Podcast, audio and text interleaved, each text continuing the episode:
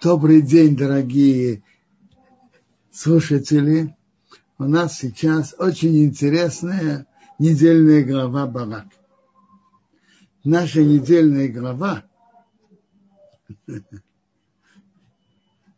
занимается непростым поединком между врагами еврейского народа Барак и Билам и еврейским народом. И этим занята наша глава.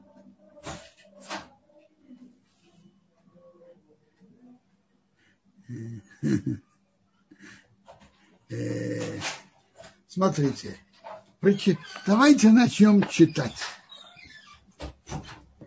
Барак, сын Цип, читать нашу главу. Барак, сын Ципора, увидел, что еврейский народ сделался мори. И Моав испугался народа очень, он великий, и Моаву надоело из-за сынов Израиля. Они стали вдруг опасаться, может быть, они нас затронут. И Варак был как раз тогда царем. Он послал посланника к Бираму, сын Беор, Птора, который на реке Ефрат, земле его народа, позвать его. Значит, позвать его. Позвать его, тебе выгодно прийти. Мы тебе хорошо заплатим. Вот народ вышел из Египта, покрыл вид земли, и он сидит напротив меня. А теперь, пожалуйста, прокляни мне этот народ, потому что он сильнее меня. Может быть, я смогу ударить его и прогнать из земли, потому что я знаю, кого ты благословляешь, он благословлен, а кого ты проклинаешь, проклят. Откуда Барак это знал? Знаете, откуда? Раши говорит, из его горького опыта. В конце прошлой главы то нам Тора рассказывает, что Эмори, Сихон, царь Эмори, вел войну против Моаба, и Раши приводит, что он нанял Билама, чтобы он проклял Моаб. И действительно, Сихон одержал победу над Моабом. Так пошли старейшины Моаба и старейшины Медиана с, с орудием гадания, пришли к Биламу, сообщили ему слова Барака. Раша приводит так, что они увидели, что еврейский народ побеждает неестественным образом. Так они решили выяснить, а где он вырос? Он вырос в Медьяне. А, давайте спросим у старейшего Медьяна, в чем его сила? Его сила его, его устами? А, раз так, мы будем бороться с ним тем же оружием. Человека, у которого сила в устах. То есть Бирам. А. Очень, очень интересно, что поединок в нашей голове ведется не мечом и копьями, не луком, а говоря современным языком, ракетами, танками, не ракетами, танками, танками и авиацией. А каким путем? Неконвенциональными методами. Проклясть еврейский народ. Мы видим, тут, что Барак и Бирам понимали, что основное в мире это духовное. Духовное основное, и это самое сильное. Есть духовное положительное, а есть духовный путь отрицательное, проклятие.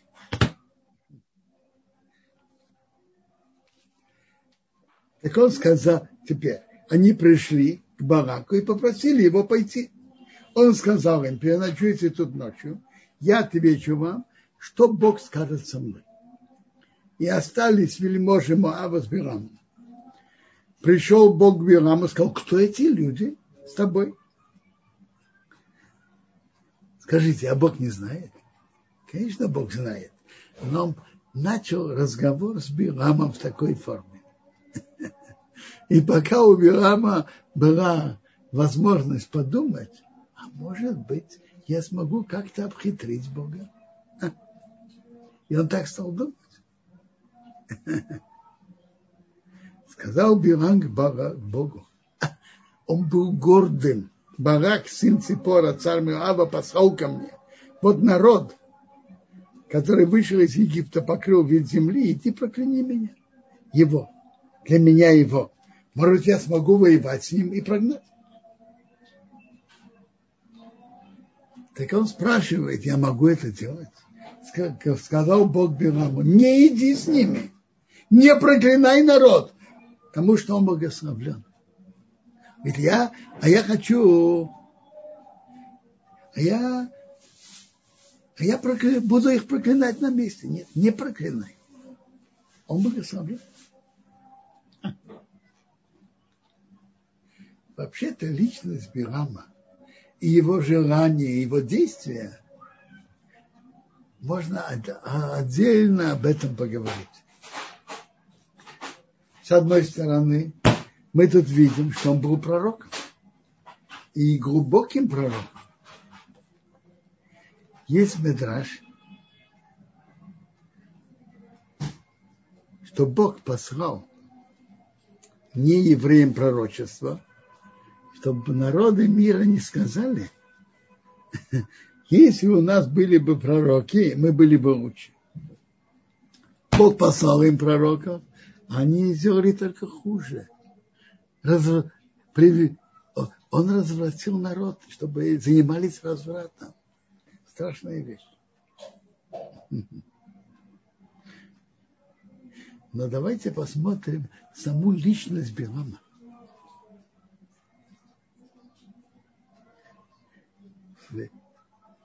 Большое внутреннее противоречие. С одной стороны, мы читаем, что он пророк, и есть Медраж.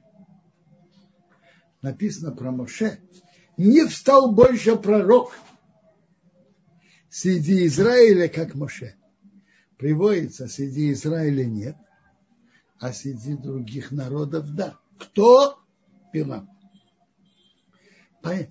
Понятно, что Билам не во всем был подобен Моше.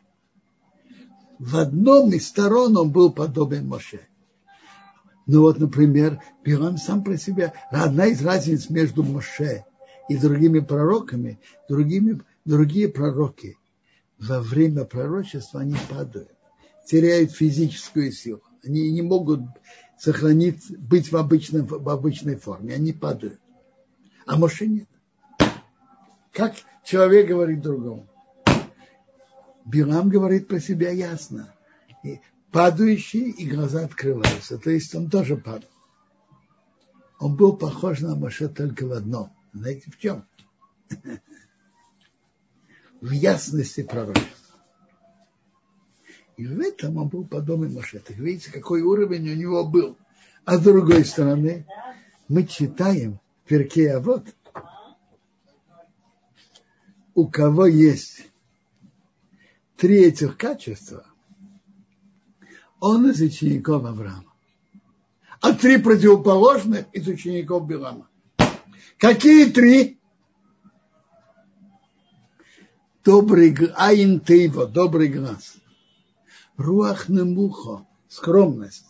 Венефеш фоло, душа, которая не гонится за деньгами и за удовольствием. Это из учеников Авраама.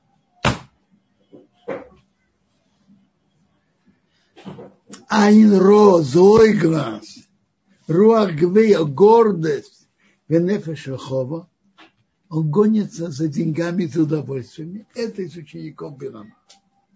Рабейна Ейна в комментарии на эту мечту говорит, что в этих трех хороших качествах, которые упоминают, упомянуты у Авраама, включаются все хорошие качества. А плохие качества, три плохих качества у Бирама включаются все плохие качества. Так обратите внимание, он был, Бог послал ему пророчество как подарок, а с другой стороны у него были все эти три плохие качества. И обратите внимание, с одной стороны Пирам знает глубины мира, знает, что основа мира это духовное, он это прекрасно знает. Он знает, что Бог очень любит еврейский народ.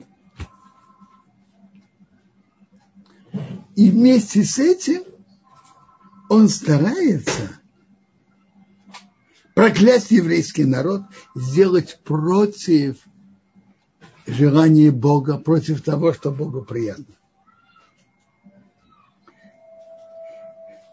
Мы дальше будем читать, что он сказал Бараку.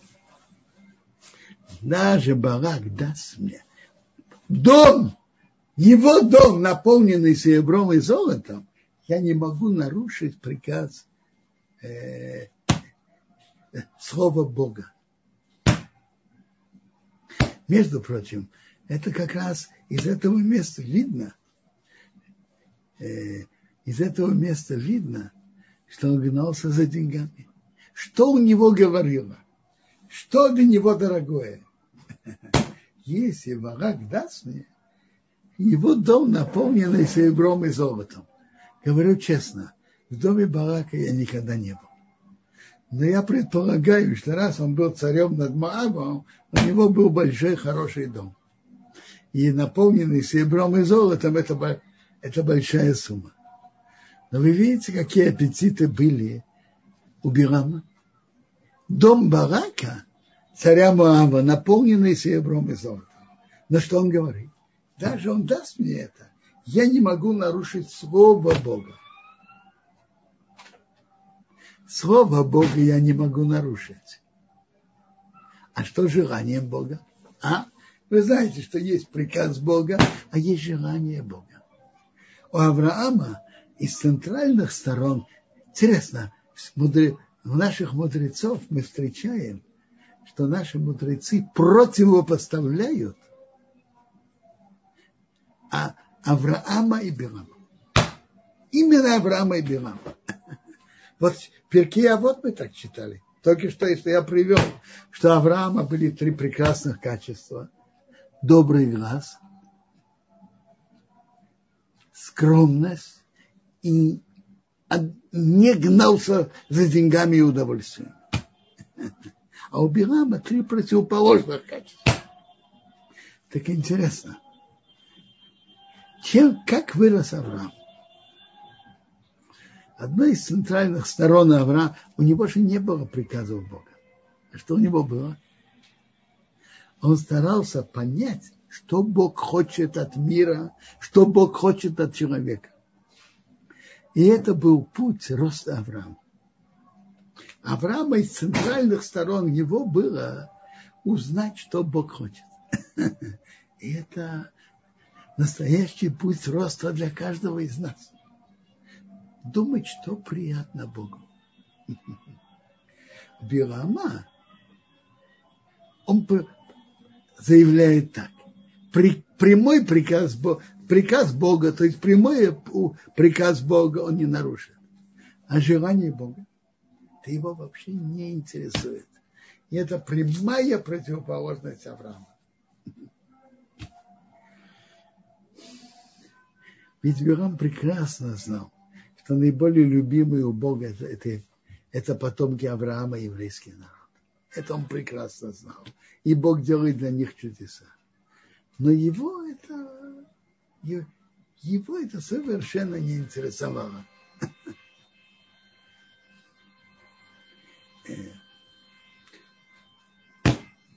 Это удивительно понять вот эту противоречивость личности. Билама. Эти противоречия удивительны. И вопрос же вот в чем. От Билама мы можем много научиться в жизни. Как себя не вести. Он же знал так много. И с другой стороны, имел такие плохие качества и был таким низким человеком, который, как дальше будем читать, как он, как он сам себе, как он сам себя вел, как он э, привел к разврату. Это говорит о его глубокой низости. Знание одно, а желание и поведение другое. Это хорошо для каждого обратить на это внимание. Есть знание, а есть желание и поведение. И если человек хочет, хочет быть, жить достойно, он должен понять, что одно должно соответствовать другому.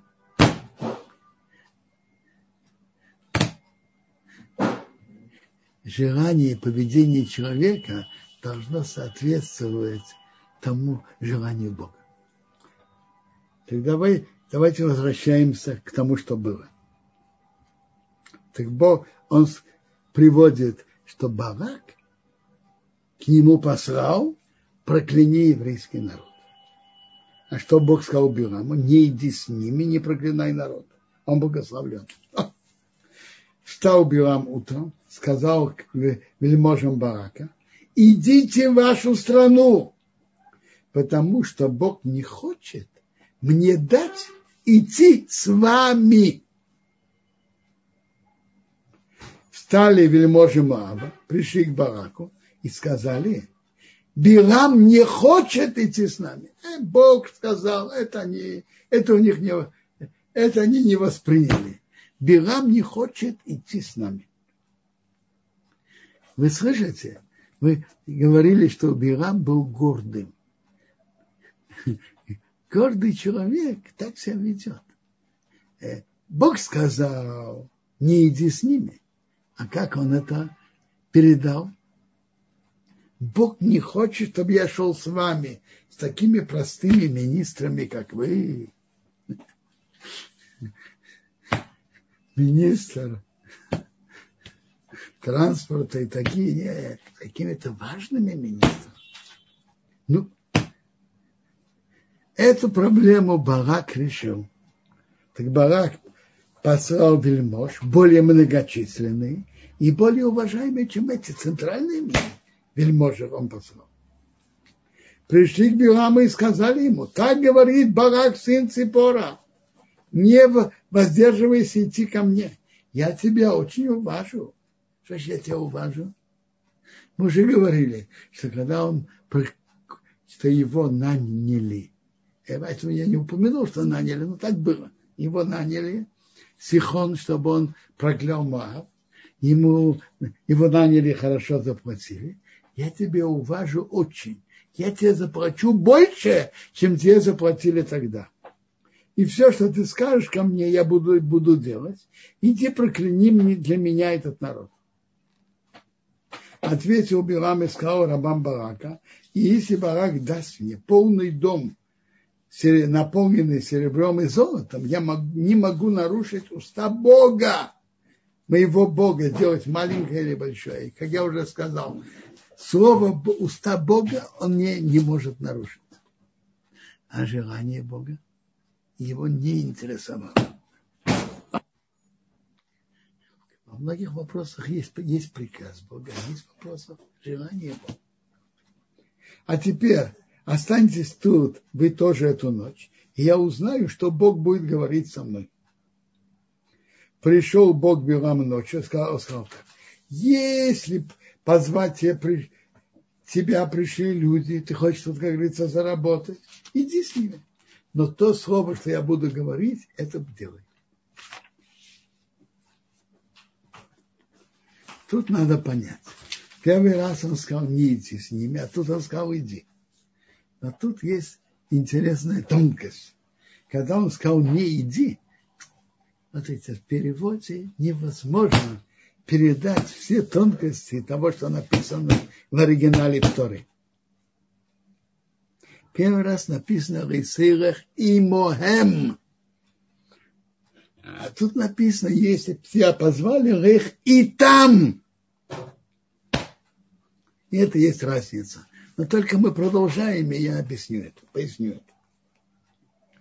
Встал Билам, поднял, встал Билам утром, запряг ослицу и пошел с вельможами Мама. И разгорелся гнев Бога, что он идет. И встал ангел Бога в дороге на помеху ему.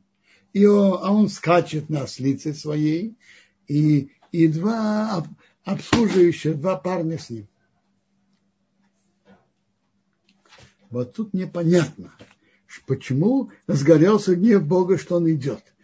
Ведь Бог ему разрешил, правильно? А? Так я продолжу то, что я уже объяснил. Первый раз Бог сказал Исаия «имохем», а тут он сказал «рех итом». И есть большая принципиальная разница между этими выражениями. «Имоем» значит когда об два человека идут с той же целью. Это и моем. Им вместе. А ито это могут быть случайные попутчики, как в общественном транспорте два человека. Один едет на работу, другой для другой цели, третий для третьей. Это и том, как попутчики. А и моем с той же целью. То есть проклясть народ нет – о, Барак тебя берет, чтобы проклясть. Если ты хочешь идти итом с ними, просто как попутчик, пожалуйста. А то, что Бог сказал ему, не иди с ними, это осталось в силе.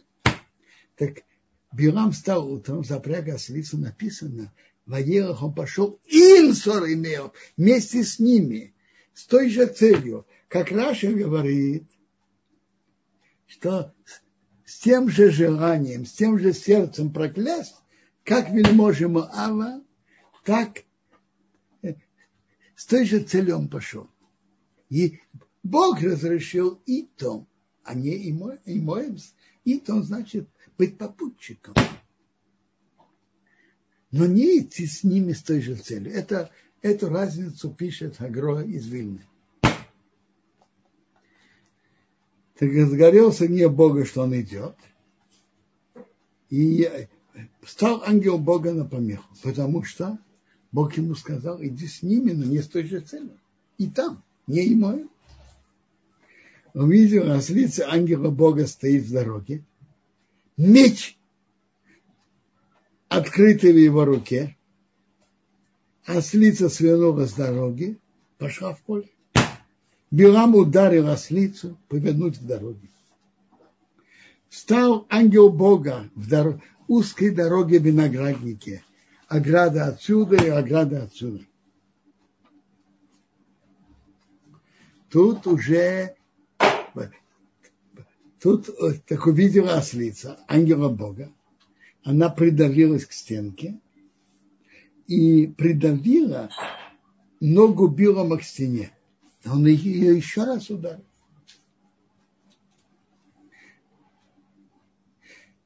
Да, прибавил ангел Бога проходить, и он стал в узком месте, что нету дороги повернуться ни направо, ни налево.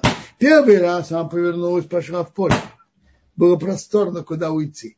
Второй раз придавила стенки, а в третий вообще не было куда повернуться. Ни направо, ни налево увидела ослица ангела Бога, она легла под Бирамом, разгорелся гнев Бирама, и он ударил ослицу палкой. Что тут было, что это за три раза, и почему, что это за намек тут был? Медраж говорит, и Раш это приводит, что тут ему намекнули про великих отцов еврейского народа, Авраама, Ицхака и Якова. Есть, эти были три раза. Если проклинать потомков Авраама, нужно только свернуть, свернуть в поле. Это может идти на Ишмаэла, потомков Ишмаэла, может идти на потомков Исава и не идти на еврейский народ. Там простор. Если уж пойти дальше, проклинать потомков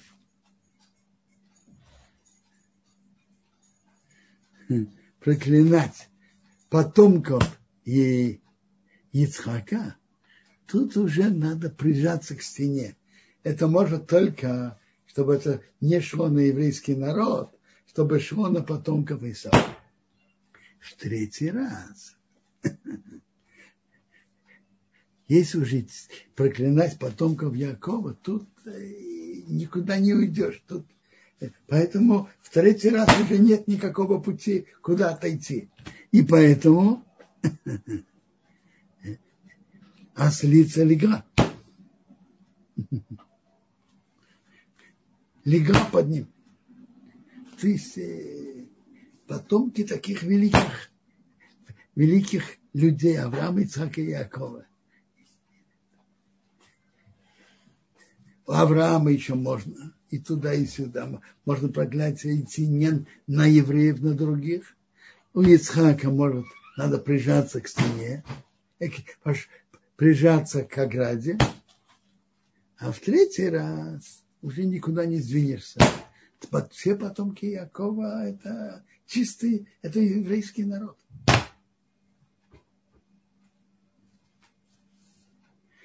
Раскрыл Бог уста ослицы. И сказала, это удивительное чудо, которое никогда не было только тут. Я сказала Бираму, что я тебе сделала, что ты меня ударил вот три раза.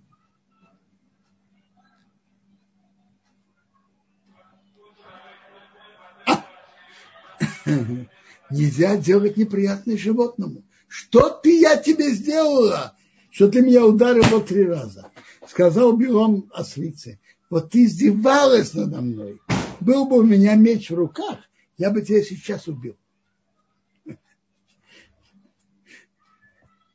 Билама был большой стыд перед всеми этими посла, министрами.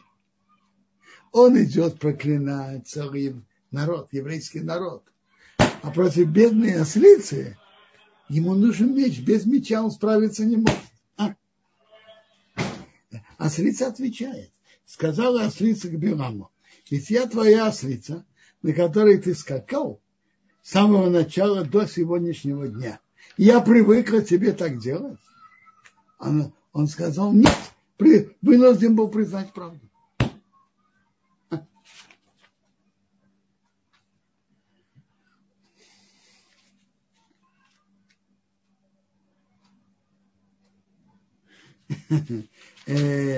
и тут э, раскрыл Бог глаза Билама. Увидел ангела Бога стоит в дороге, и меч раскрыт в его руке. Он поклонился ему лицом. Интересно. А раньше он не видел ангела. А снится видел. Есть, что животное видит и ощущает, а человек не видит. Как Бог ведет сказал ему ангел Бога, за что ты ударил твою ослицу вот три раза? Я вышел мешать, потому что ты торопишься в дороге против меня. Увидела ослица, свернула из-за меня вот три раза. Если бы она не свернула из-за меня, я бы тебя убил, а ее бы оставил в живых.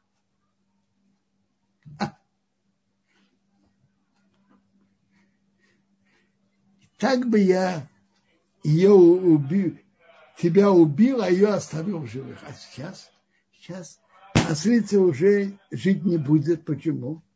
Представьте себе, идет ослица в дороге, идет, ос, крутится ослица, и все на нее тыкают пальцем. Вот эта ослица говорила и сказала Бираму, и Бираму не было что ответить. Бирам большой подлец, негодяй, преступник, но все-таки он человек чтобы издевались так над человеком, это недостойно. Поэтому ослица сейчас уже не должна была жить. Смотрите, какой хитрый Билам. Сказал Билам Канилу Богу, я согрешил. Он знает, что если кто-то говорит Богу, я согрешил, его не наказывают сейчас. А, хитрый. Я согрешил. Потому что я не знал, что ты стоишь напротив меня в дороге а теперь, если плохо в твоих глазах, я вернусь. Сказал ангел Бога к Бираму, иди с этими людьми, но то слово, что я буду говорить тебе, это будешь говорить. и Билам пошел с можем и Бараком. Интересно. Вот тут уже, вот тут уже по-другому. Вот тут уже ангел сказал ему, иди има ношим с ними. Ты хочешь идти с ними, и с той же целью иди. Почему таки на этот раз, после всего этого, Бог ему разрешил? Не то, что Бог, есть путь у Бога. Гимарав Макот говорит так, что путь Бога, по пути человек хочет идти, ведут его. Ты хочешь идти с ними и хочешь проклинать и пропасть из-за этого. Иди. То есть до этого был, я уже вам сказал, он сказал, э, э, когда Бог ему разрешил их итом. Итом. Это не то, что и моем. Не с той же целью. Просто иди как попутчик. А Бог увидел, что он идет своим желанием, с ними, с той же целью, и поэтому э, э, Бог послал ангела. А сейчас, после его упрямства, ты хочешь идти с той же целью и хочешь пропасть по пути, что человек хочет идти, ведут его. Дальше Тора нам рассказывает пути, что они делали. Что хотел Барак сделать? Он хотел вырвать особую связь Бога с еврейским народом. Особую связь, что он имел с нашими отцами Авраам, Ицхак и Яков. Как он, каким, какими путями он хотел это сделать? Так Медраж приводит, что э, Раша тоже это приводит этот Медраж, что наши отцы строили семь жертвенников Авраам построил четыре, Ицхак один, Яков два. И он хотел сказать, почему ты так любишь еврейский народ и заключил с ними союз, что они построили семь жертвенников, все вместе, все три наших отца. Я сам построю семь жертвенников, и на одном из них, который был на горе Мория, когда Бог сказал Аврааму принести своего сына в жертву, то он принес только барана. А я принесу быка и барана. Это то, что Билам сказал э, э, Бараку. Приготовь, построй мне тут семь жертвенников и приготовь семь быков и семь баранов. Я сам принесу, соответственно, соответственно жертвам, которые они принесли, и даже больше. В горе Мория принесли только барана, я принесу быка и барана на всех. Семи жертвенников. И он так сделал.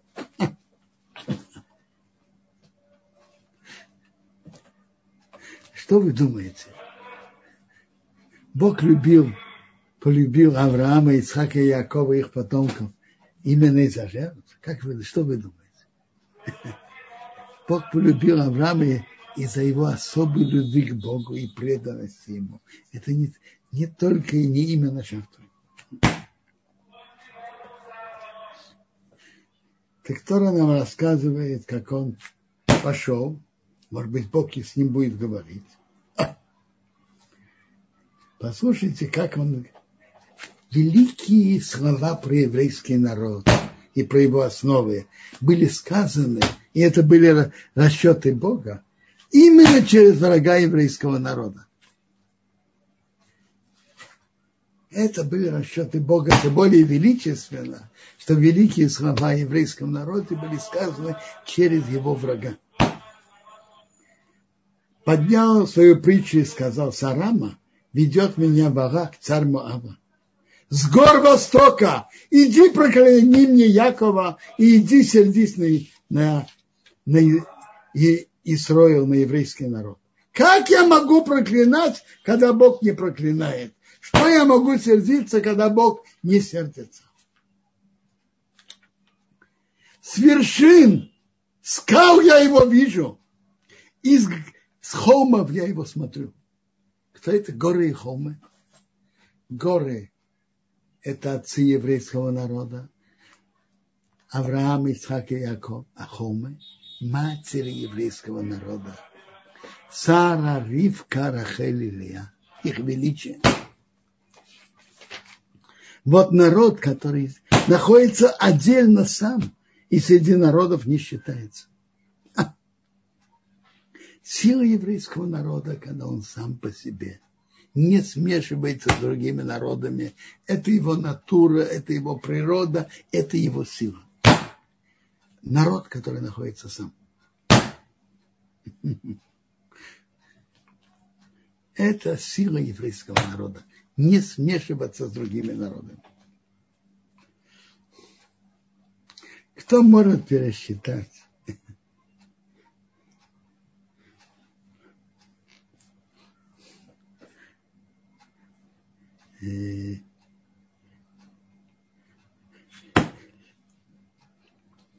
кто может пересчитать еврейский народ, как он, как земля, и пересчитать четверть Израиля? Там же были четыре стана, один из четырех станов. Чтобы я умер смертью прямых, и мой конец, чтобы был как они. Он знает величие еврейского народа в будущем мире чтобы я умер как прямые. Кто это прямые? Наши отцы, Авраам, Исаак и Яков. Это качество прямоты. И чтобы конец был, был как, как у них. А? Это и условие. Если я умру как прямой человек своей смертью, тогда будет мой конец, как у них. А он умер не своей смертью. Его убили. Но послушайте Билама. Жить он хочет, как последний подлец-негодяй. А на том свете он хочет быть вместе с Садыким. А? Но я думаю, что, что, что мне кажется, это не только Билам. Есть еще люди, которые хотят и желают на том свете быть как, как достойный хороший еврей. Чтобы быть, умереть как еврей и быть на том свете как достойный еврей, надо жить как еврей все время. Так, кто живет как еврей, он и умирает как еврей.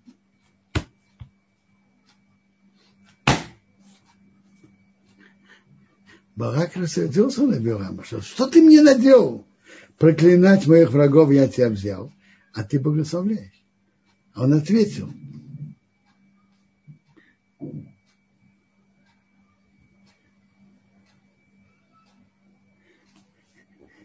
Ведь что Бог вложит в мои уста, это я буду говорить. Смотрите, Вилам хотел, когда он пошел, пошел проклинать, но с другой стороны, он прекрасно понимал, что он не в своих руках, и это может не получиться. Поэтому он так сказал Бараку, что все, Бог вложит в мои уста, это я буду сохранять. Он взял ее на второе место.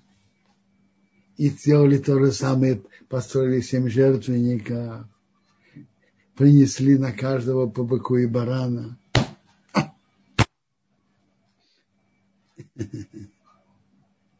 И опять он говорил о величии еврейского народа. Не человек Бог, чтобы изменил. И, и не, Бог не человек, чтобы передумал он сказал и не сделает, и будет говорить и не выполнит. Нет, я взял благословление и благословлю и не верну.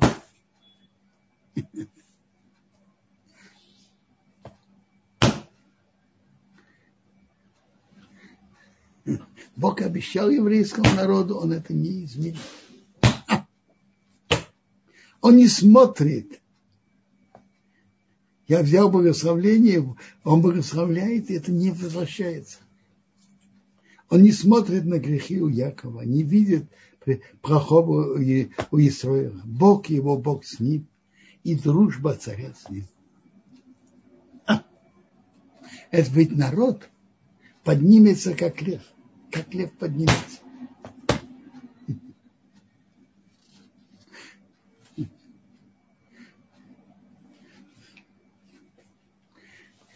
Попробовал третий раз, в третьем месте, и он говорит о величии еврейского народа.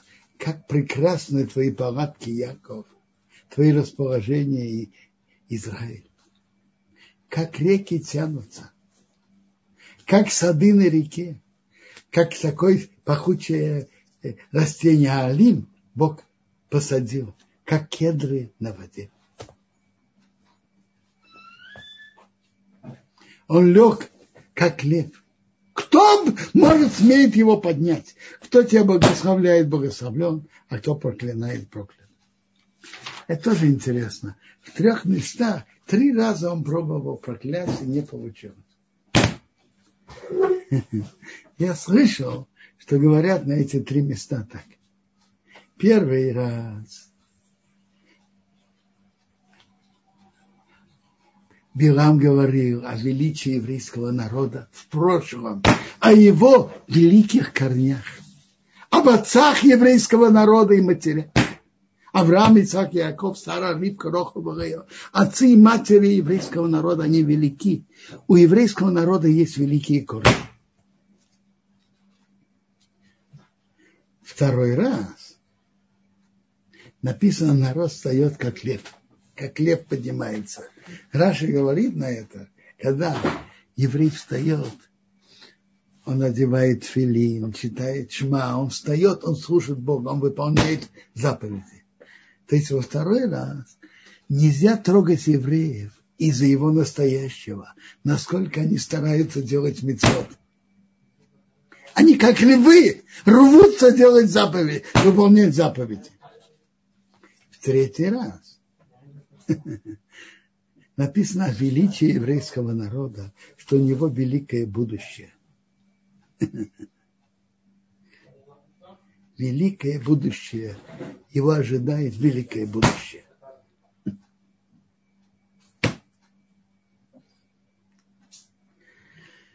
Э, я бы говорил дальше и дальше, все подробности, но просто у нас время короткое.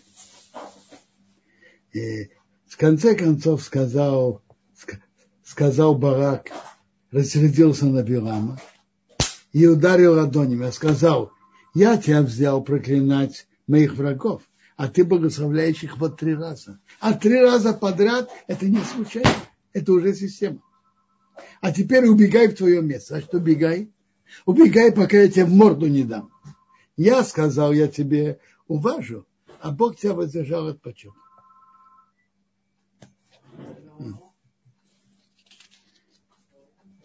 Бирам сказал к Бараку, ведь твоим посланникам я тоже сказал, даже если Барак даст мне полный дом, наполненный серебром и золотом, я не могу нарушить устав Бога. То есть он оправдывался.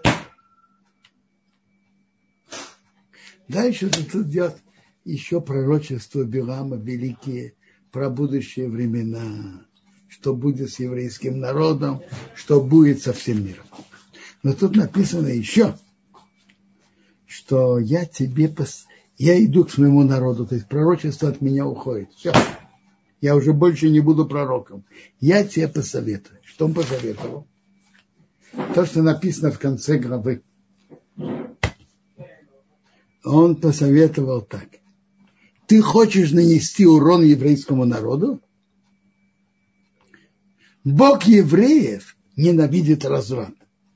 Если ты сможешь их привести к разврату, то Бог на них рассердится, и им будет нанесен урон. У них Бог их накажет. И были, были э, Барак послушал совет Билама,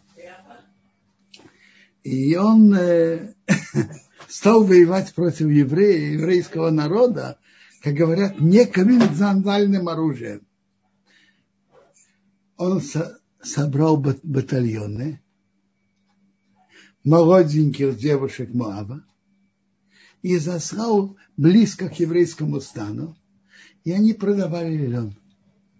Э, проходили парни, спрашивали, как э, льняные одежды, сколько стоит, как. И там приводит Медраж. Первых, что они были э, полуодеты. И, и там была пожилая продавщица и молодая. Пожилая говорит по цене, а молодая полцены, треть цены. И так далее, и так далее. Предлагали, вот тут стоит вино, пожалуйста, можно пить.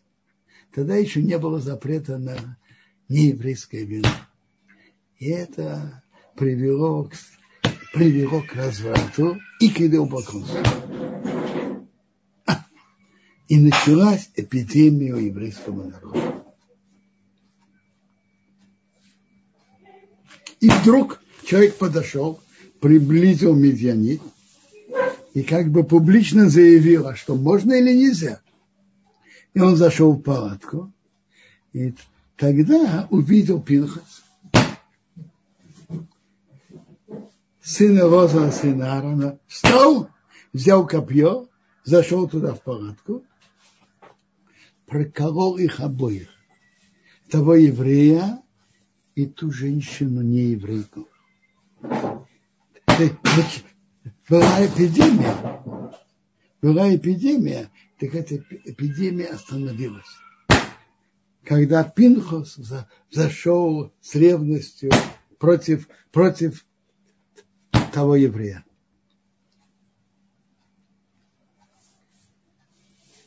Пинхос имел на это право. И этим своим мужественным, героическим поступком он остановил эпидемию. Разврат – это большая опасность для еврейского народа страшная опасность. И Пинхас, когда встал против этого, это остановило эпидемию. Умерших в эпидемии было 24 тысячи. Страшная цифра.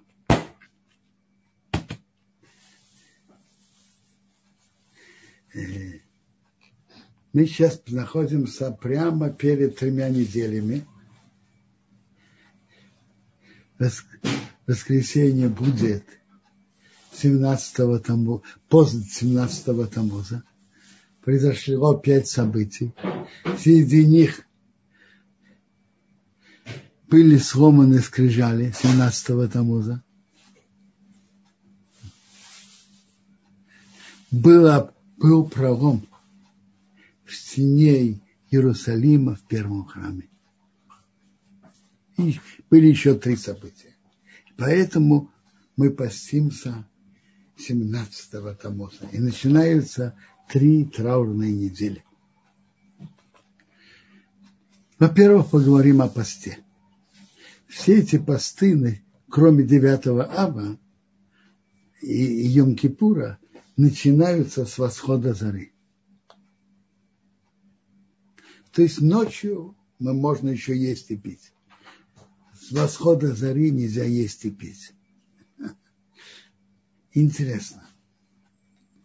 Репшнея Залма Мелоды, автор книги Таня, пишет в Сидуре, что в его местах в это время, в середине лета, э, свет, который при восходе зары, это когда солнце находится 16,1 градусов за горизонтом, и начинает, и начинает расцветать. Э, в его местах были уже, были уже в полночь. Надо посмотреть в таблицах.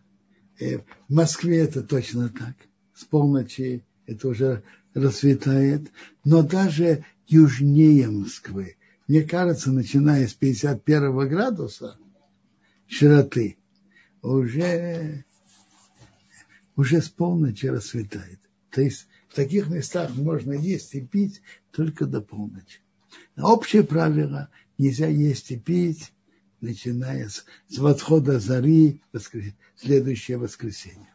Теперь, когда человек идет спать, то хорошо, чтобы он подумал заранее или даже сказал, что я э, собираюсь еще есть или пить. Если я встану в середине ночи до восхода зары. Если кто это не сказал, и он встал, так Рамош считает, что можно пить, пить воду можно. До восхода зары. В три траурные недели есть несколько обычаев. Во-первых, не ставить свадеб.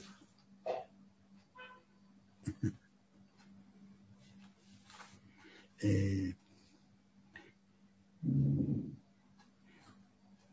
не стригутся. Некоторые не, не приводится, что обычай, что не говорят шахиону. В шаббат некоторые, да, говорят шахиону. Ну, глава очень обширная. Я сказал очень мало из нее. А сейчас, если есть вопросы, пожалуйста.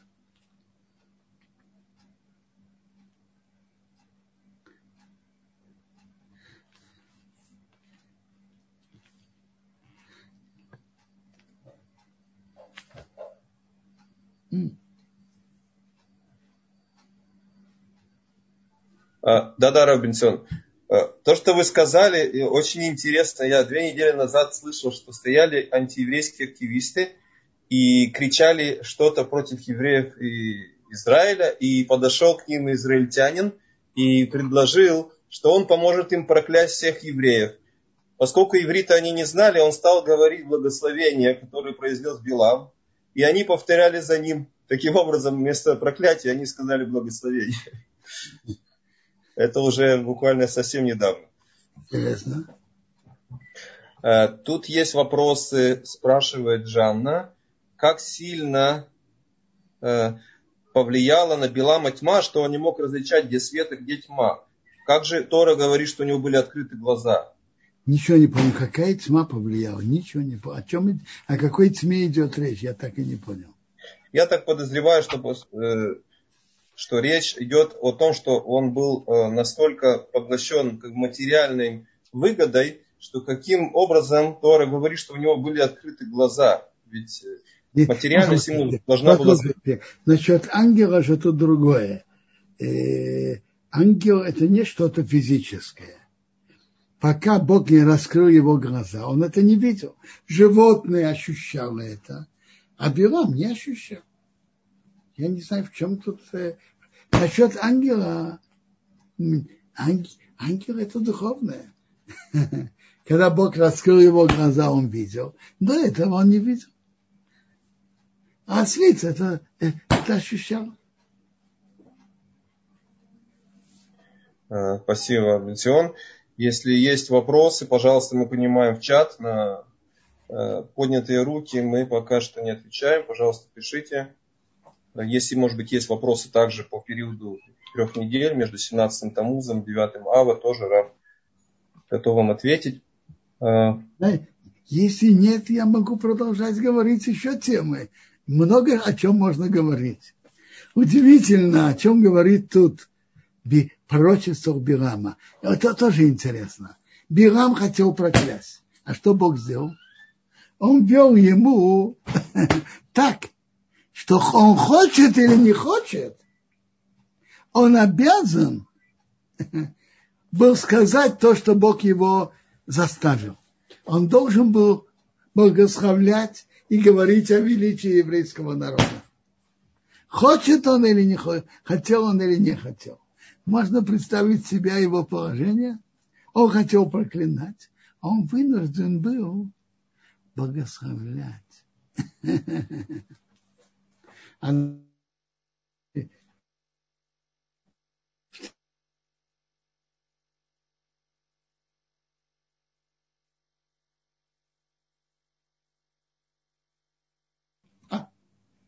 говорят об этом двояко. И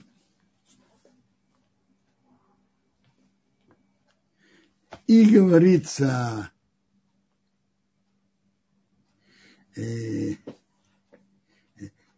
говорится о палатках, о скромности еврейского народа.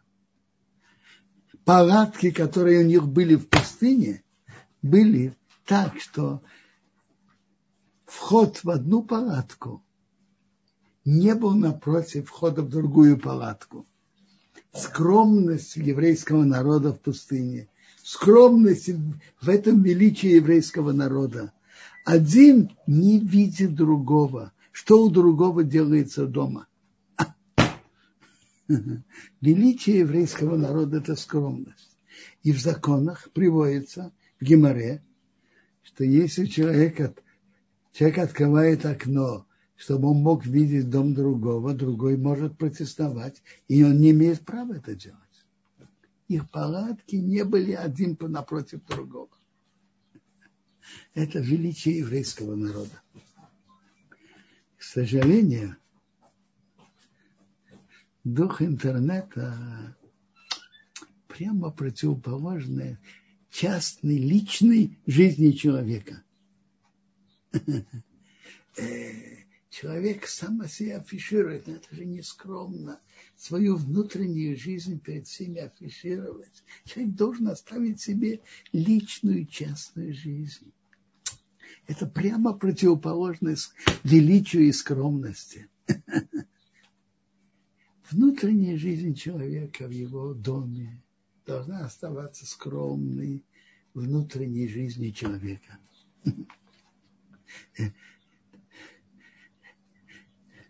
Э, тут просят повторить, чему соответствуют эти три попытки Билама проклятия он благословил. Первый раз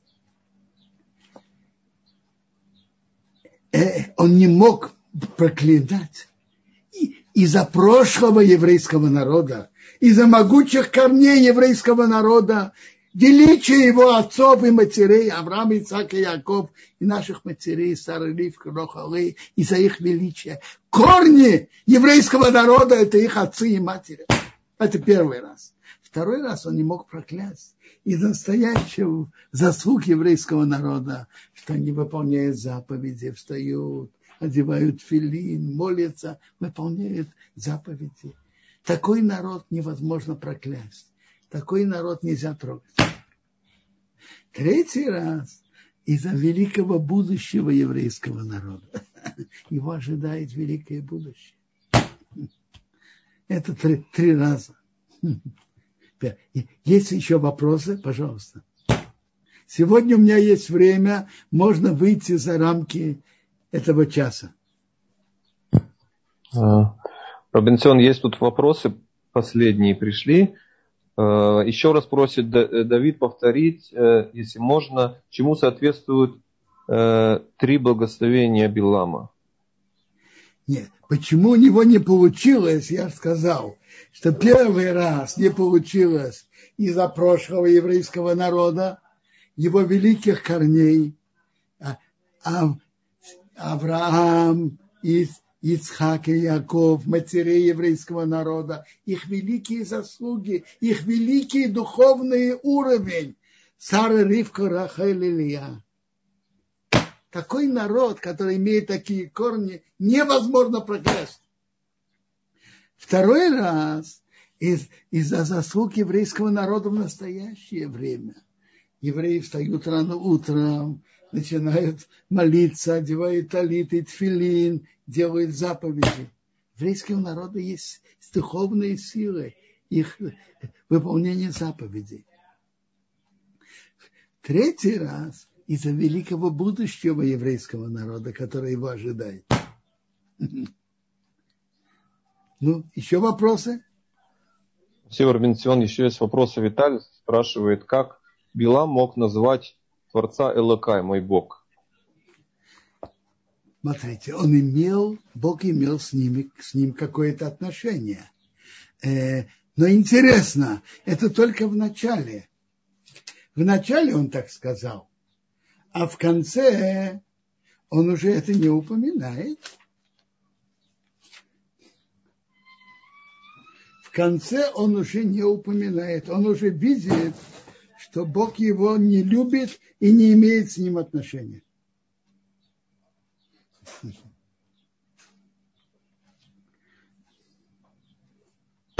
Дальше.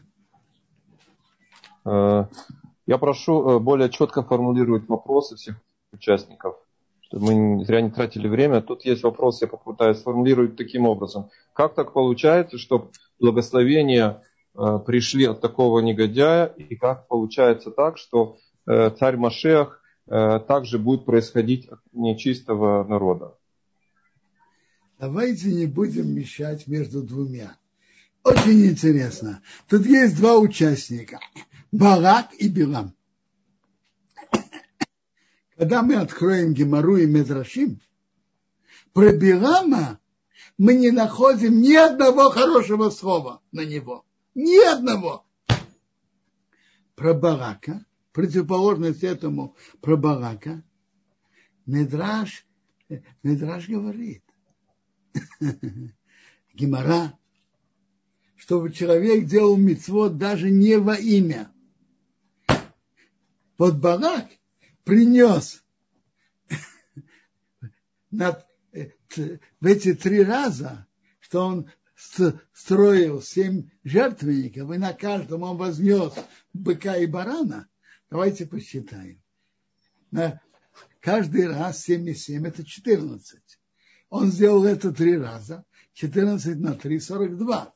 И за этих 42 жертв, что он принес, он заслужил, что из него вышла праправнучка Рут.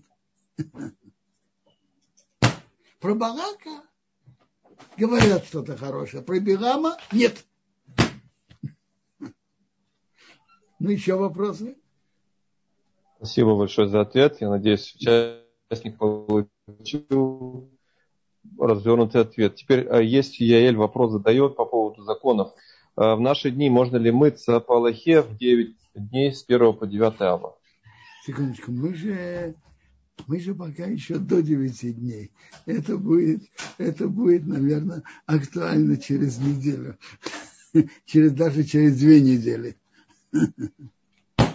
Рабенсион, а, можно вопрос? Э, э, я видел, что в некоторых общинах в дни с 17 Тамуза по 1 Ава, например, в летних лагерях включают музыку.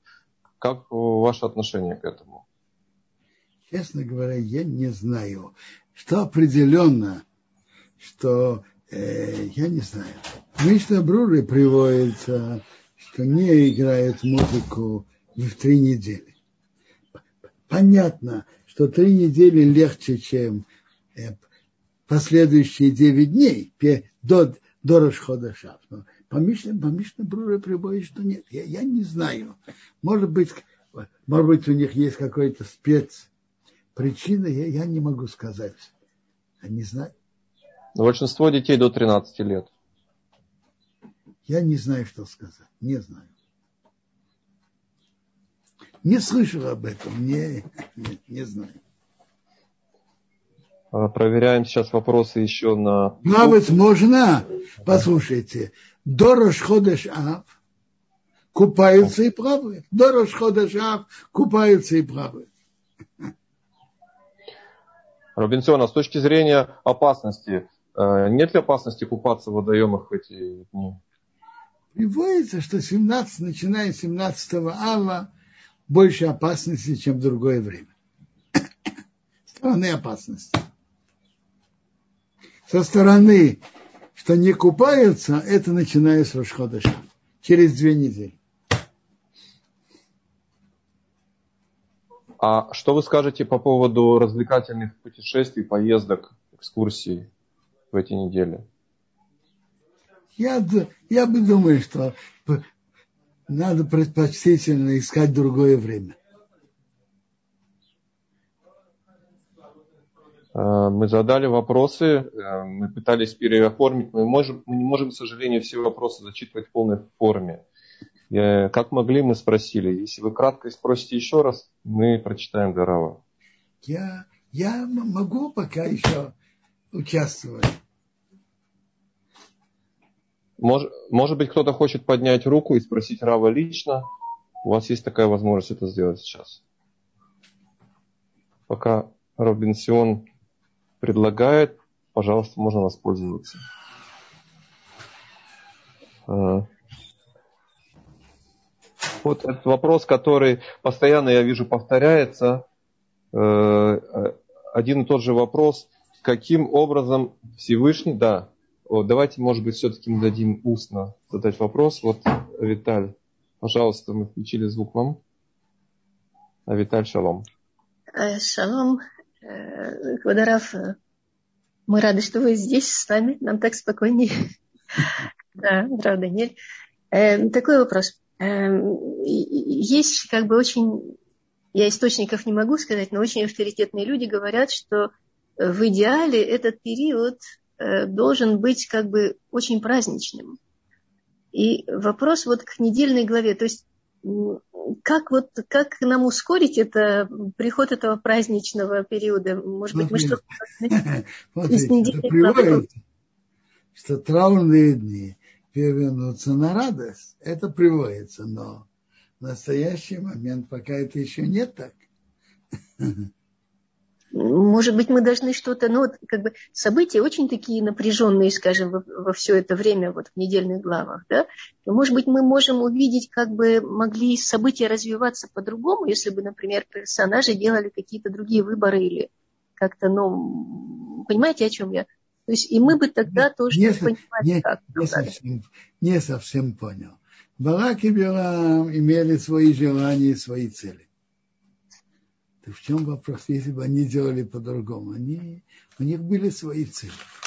Теперь, это тоже говорят удивительно, что Бог желал, чтобы великие слова и великие пророчества о еврейском народе были сказаны именно через его врага. Говорят же, как бы говорят. проклятия его сбылись в какой-то мере, да, то, что он хотел как бы наоборот. Приводится так, что его проклятие, которое он проклинал, э, нет, прошу прощения, он хотел проклясть, но его Бог вынудил благословить, то в конце концов э, э, некоторые, большинство из этих, из этих, они перевернулись в плохую сторону. Кроме одного – там мы говорили, как вели, как прекрасны твои палатки, твои шатры. Яков и Исраил. Палатки и шатры. То мы говорим о, говорили о скромности, но также о величии Ботыкнесет, Ботыметрш, великих мест, где учат, где молятся, и великих мест, где учат Тору. Это осталось у еврейского народа, слава Богу. Места, где молится и где учат Тор. Это проклятие не, не выполнилось, не перевернулось на плохое. А остальные, к сожалению, перевернулись. По-видимому, еврейский народ без Бекботы Кнессет и без мест, где учат Тору, не может существовать. Это, это оставили нам. Слава Богу. Слава Богу. Равбенсон, но все-таки вот, что бы мы могли такое сделать, чтобы вот, э, чтобы это стало уже праздничным? Ну? Смотрите, одно из самых первых, об этом уже писал Хафецхайм, что причина разрушения второго храма – это напрасная ненависть между евреями. А если увеличить любовь между в еврейском народе, между одним евреем и другим, между одной группой и другой. Это приведет, приведет к постройке третьего храма. Ясно, спасибо. А, спасибо большое, Виталий Бенцион, спасибо за ответ. Рима, пожалуйста, мы включили ему микрофон. Пожалуйста, ваш вопрос, Рима. Слиха? А, слиха, это Дима. Далит Рейш. Э, видно. Да, да, я вижу, вы включили. Шалом. Шалом. Э, уважаемый Рав, уважаемый Рав Бенсион, э, хотел узнать у вас такую вещь. Э, э, при молитве необходимо, чтобы была правильная кавана. И как этого достичь? Смотрите, значит, кавана в первую очередь это значит, чтобы мы ощущали и знали, что мы говорим. Вот если один человек говорит другому, скажем, спасибо, он знает, что он говорит благодарность. То же самое в молитве. Ну, Гимара говорит, что наиболее центральное – это кавана в первом благословлении, которое вообще обязательно. А смысл каваны в первую очередь просто, чтобы человек знал и ощущал, что он говорит. Вылечи нас, значит, вылечи нас. Э, верни нас бичува, верни бичува, дай разум, верни наших судей, как раньше. Чтобы человек знал и ощущал, что он говорит. Это кавана. По-простому, когда человек говорит с другим, он ощущает, что он говорит. Тогда мы говорим с Богом, как минимум, чтобы было такое ощущение, что он говорит. Самое первое, это, конечно, первая браха. А дальше надо стараться. Приводит так, что у человека не получилось в одной брахе, имей кавану в другой. Не теряйся не получилась одна, иди на, я не имею в виду про первую. Первую надо обязательно, чтобы было. Не, не имел кавану, я не знаю, там, в шестой, имей браху, имей кавану в седьмой и так далее. Большое спасибо. И еще один вопрос. Э, правильно понимать, утром э, мы говорим э, утренние благословения, и на каждое надо правильно понимать его смысл. Э, да. Как, да, как вот где это, чтобы точно понимать, что ты, о чем там говорится, в чем смысл. Могли бы вы объяснить? Давайте, давайте по порядку, который дал разум различить между днем и ночью. Когда-то это было очень актуально он петух кукарека убудил. Дальше. Что он не сделал нас не евреем, что мы родились евреями, это слава Богу. Что он не сделал нас рабом, не сделал женщины. Что значит не сделал женщины? У женщины тоже есть свое, свои мецвод и свое величие. Но у, у мужчины есть больше мецвод, которые связаны со временем. Э, мецва учить Тору, которая есть у, мужч... у мужчины, нет у женщины. Слава Богу, Бог нам помог. На это говорят браху. Женщины говорят, сделал ми... Ми... меня по своему желанию. Дальше, покех евреям, сделать видящие слепых. То есть, слава Богу, что мы видим. Малби шаруми, у нас есть одежда. Матир асури, мы можем присесть. Заких фуфи, можем встать. Это, это старый спор насчет некоторых из брахот. Он говорит браху за себя лично или, или так Бог создал мир, что у большинства людей так происходит. Разница, если у самого человека этого нет, он может говорить или нет.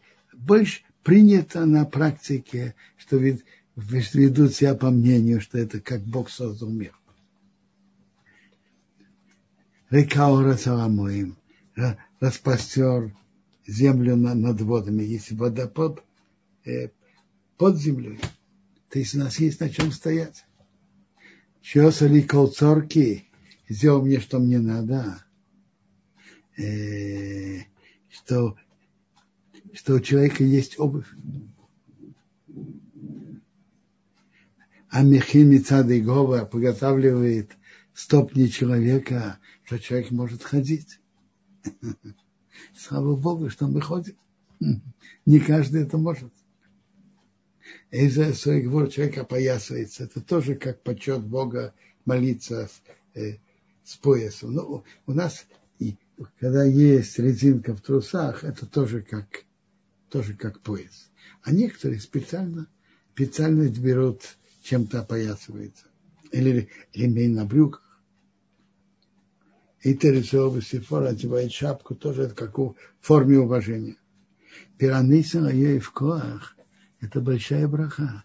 Мы были вечером усталыми, не, были, не было сил. А сейчас мы встаем с, с свежими, который дает усталому силу. Теперь Ама вершинами иной убрал сон на, на их глаз, что человек встал, проснулся. Это эти брахот. Конечно, я сказал очень коротко. Спасибо большое. Хорошо.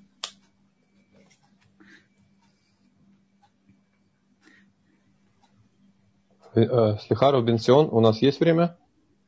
С моей стороны, да. Если можно, тогда такое небольшое. Да-да. Был хороший вопрос.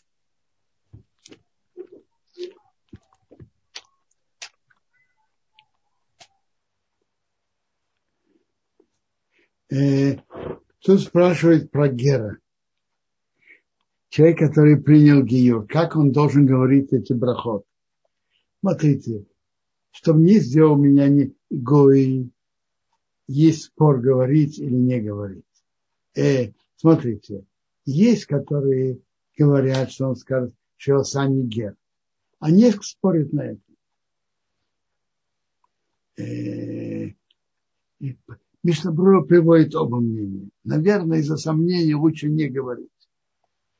А что он не сделал меня, что вы Сани Эдер, что вы Сани еще, он может сказать.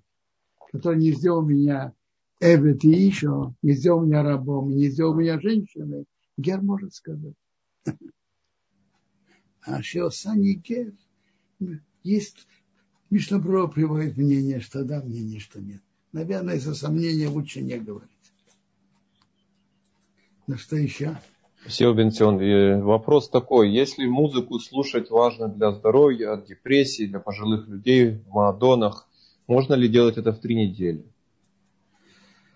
Смотрите, три недели относительно музыки легче, чем начиная с Рошхода Шаб. Теперь вопрос, что значит для здоровья и какой уровень, я не знаю. Настоящая депрессия, что человеку это помогает то, что необходимо для здоровья, необходимо. Просто сделать больше настроения, тут я не знаю. Спасибо, Робинсон. Еще вопрос тут. Э, можно ли неевреям слушать ваши уроки? Не будет ли для них это нарушением? Смотрите, зависит какие уроки. По Геморе, конечно, нет. Эти уроки по Хумашу, я думаю, что нет, что нет нарушений. Э, еще несколько вопросов э, можно объединить в один. Обычно мы знаем, что чистое в мир приходит посредством чистого, а не чистое посредством нечистого. Как пришло чистое благословение посредством нечистого Билама? Вопрос верный. Но смотрите, у Бога есть свои расчеты. Я уже сказал один из расчетов, что Бог хотел, чтобы мир услышал о величии еврейского народа. И это более величественно, что великие слова еврейского народа сказаны через его из уст его врага. Рабир Симхе в книге Мешах, в комментарии Мешахохма говорит, что Бог хотел нагнать страх на другие народы, о величии еврейского народа на Мории на других. И это было из его расчета. Смотрите, не все в мире квадратно. Ваш вопрос, он верен, как обычно.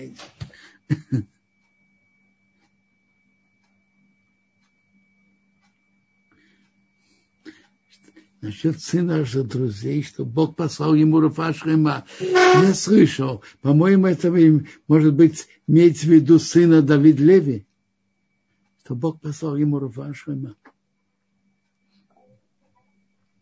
Или Даниэль Хай, э, если вы уже пишете, напишите, пожалуйста, имя здесь, чтобы можно было молиться за мальчика. А, Робинсион. Между прочим, надо молиться за евреев в Майами в доме, который упал, там находится под ним много, много евреев. Э, что Бог их спас. И что Даниил Хай бен Хава и Лена, что Бог послал ему Рафашхема. Я, я понимаю, что это тот же, о котором я и говорил. Аминь. Надо молиться за евреев в Майами, которые под развалинами. Там упал дом.